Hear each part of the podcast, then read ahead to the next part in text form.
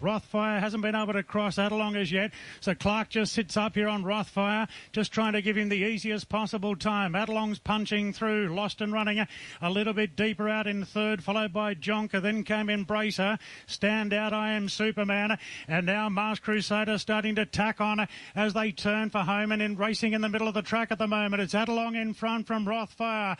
Adelong, Rothfire, Standout up the fence. Then came Lost and running further back to Embracer. I am Superman to the outside. Now Masked Crusader's being ridden up, but there's nowhere to go on Masked Crusader. He has to duck and weave. I think he's found a gap now. Standout went to the front. Masked Crusader's charging through the centre. Masked Crusader from last. A miraculous get out of jail. Masked Crusader beats Standout.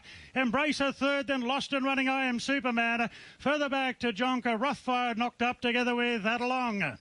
This is the sort of horse that gives racing the excitement it needs. Uh, he's a, a back marker but he produces that brilliant finish. He gets the, the race caller excited. The people are on their toes. He's often the favourite, so he's popular with punters, and he's one damn good horse. Wayne Hawkes, good morning. Good morning, David. I was just thinking as you uh, played that, uh, and I'm not saying this because you're a race caller, but it's so important that the race callers actually get it right too, isn't it? Because the theatre that they uh, that they put into the race just actually helps give you the goosebumps. There's there's no doubt about that. He was eight lengths off them at the 800, six lengths off them at the 600 metres. That probably doesn't concern you unduly because we know that he can put in this dynamic finish, but nothing can stop nothing can stop bad luck. And, and there was it, it looked as though it could have been a tricky situation in the straight. Well, it was a tricky situation. Oh. I'd rather be Black Caviar where you jump and lead or you jump a box seat. It makes it. Uh, would Black Caviar have won 26 out of 26 if her racing pattern was that way? And the answer is we all know what the answer is. It, it wouldn't be. So you, you, you'd much prefer to have a horse that jumps and, excuse me, jumps and goes forward because when you're back there, it's always at some stage you. Um, if you're the trainer, you're going, oh, here we go again, or it's too, it's not going to work. And if you're the punter, you just you, you you throw your ticket away two or three times until uh, until halfway up the straight. So it's not it's not ideal where you want to be. And to be totally honest, they were the B grade yesterday, and we know that. And, that, and that's nothing against the opposition, but there was no nature strip and horses like that in the race. And when you, you you can get away with it against the lesser lights, but you won't get away with it when you've got a horse like Nature Strip that just jumps, rolls along, leads, box seats, and and you know, and, and he quickens up as quick as we do. Where you just can't beat those uh, those top class horses. So I'd like you to be a little bit more positive when he comes out the gates, and just to give him a bit more of a dig than just sitting on him because you're always giving away one hell of a start. And I think I might have said it to you on this program not long ago. You can't believe you've literally fallen out of Chautauqua and fallen in, into uh, into this bloke. Hey, Wayne, I thought the aftermath of the shorts was fascinating. You obviously got beaten five or so lengths in the shorts, and some people weren't quite sure what to make of the run. But I spoke to trainers, Everest uh, trainers who had uh, horses in the Everest, like uh, Joe Pride and Rob Heathcote, and, and these sort of guys were saying, no, no, no, Masked Crusader is still the one we have to beat in the Everest. Did, what did you make of the shorts and, and, and all the commentary afterwards? Well, the track was terrible. Simple as that.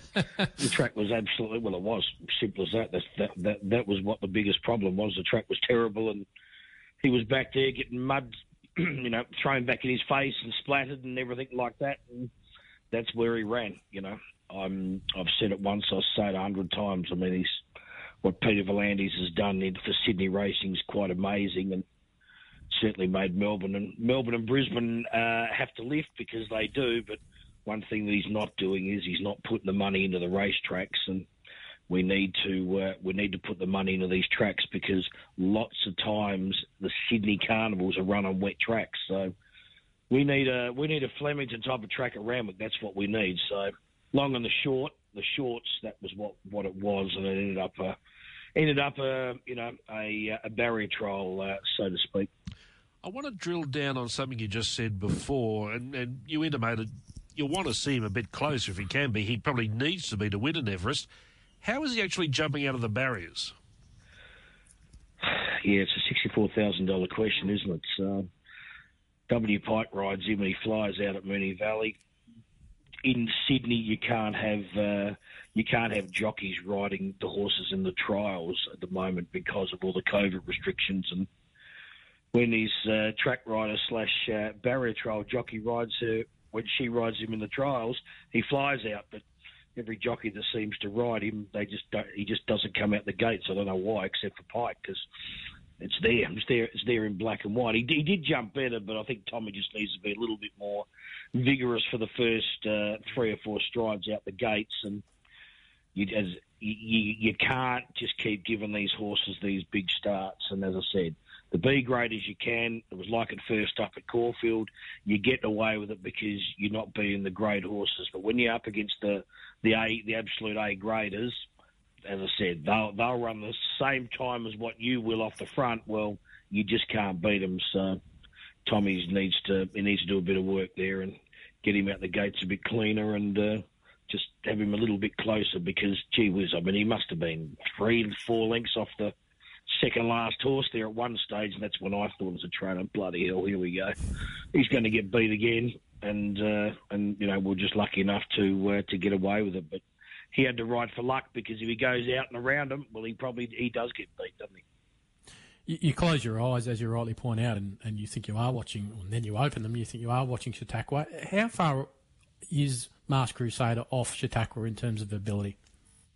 Uh, no, there's only there's only one Chautauqua. There's uh, he was uh, he, he, was certainly something special. I mean, this horse is a very very good horse. We we've all seen what he's done and where he's been unlucky, and you're you're always going to be unlucky in big races because of the way that he races. But you know, he should have won the TJ. He should have won the All Aged, and if he had done both those jobs, he'd be would have been favourite for the Everest. And remember what I'm saying, he should have won the TJ. Well, who won that? That was Nature Strip. So he's every bit as good as, as those horses, but Chautauqua, to be fair and honest, he's another level again.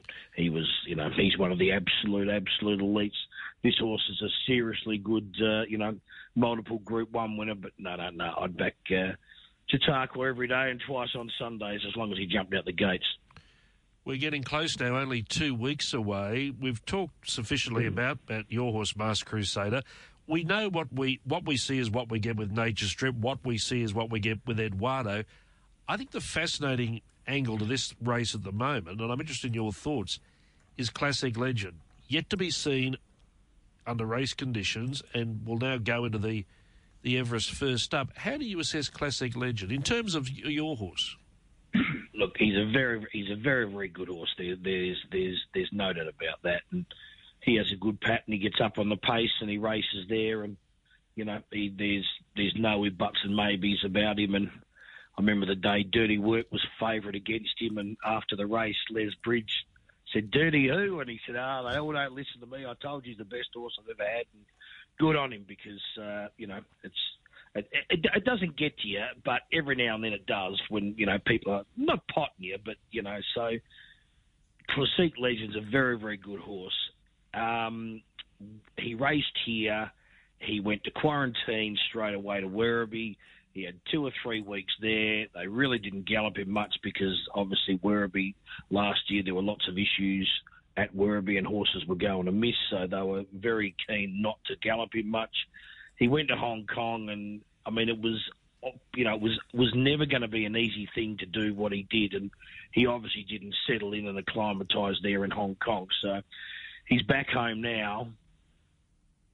12 months ago, he's probably the one to beat, but 12 months later, you don't come back and you don't get better. And he's done a lot of miles and he's been to a lot of places. So that that's not easy in itself. And then running first up will be seriously hard to do. It's I remember someone, uh, I think I, I, don't I don't know if it was Joe Pride's horse in the Newmarket that ran first up, Terra Vista and someone said there'd been David Hayes had what David Hayes won the race I think a couple of years before with the ex Hong Kong horse, and it had been 132 years since another horse had won the Newmarket first up. So first up in these big races, uh, they're not impossible, but they almost are. So I don't know what their thoughts are for not wanting to run him yesterday, or but you know I think it's more uh, you know bad luck and slowness out the gates that's going to uh, that's going to worry us than the opposition because when he raced at Moonee Valley that night, he had that barnstorming finish like he did yesterday and burst in between the horses. He was actually a lot, lot closer.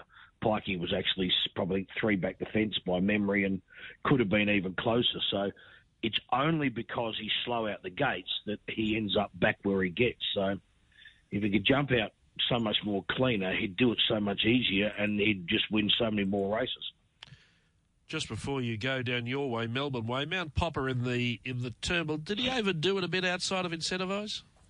Uh, he overdid the lot. Yeah, I yeah. thought so. There's there's no uh, no buts and maybes there, so he uh, yeah he certainly over uh, overdid it and he punctured, and I think that just shows the quality of Incentivise that you know we've we've attacked him and annoyed him the whole way, and uh, we've fallen a heap, and Incentivise still won if he had an easier running trans incentivise, he would have won much, much easier. So he's the real deal. He's a very, very good horse. I didn't know what to take of Very Elegant yesterday. I wasn't quite sure how how it uh, how it how it ran. To be honest, I was a bit not, not quite not quite sure. But yeah, we was disappointing what uh, what happened to uh, to Popa. But anyway, that's racing and that's how it is.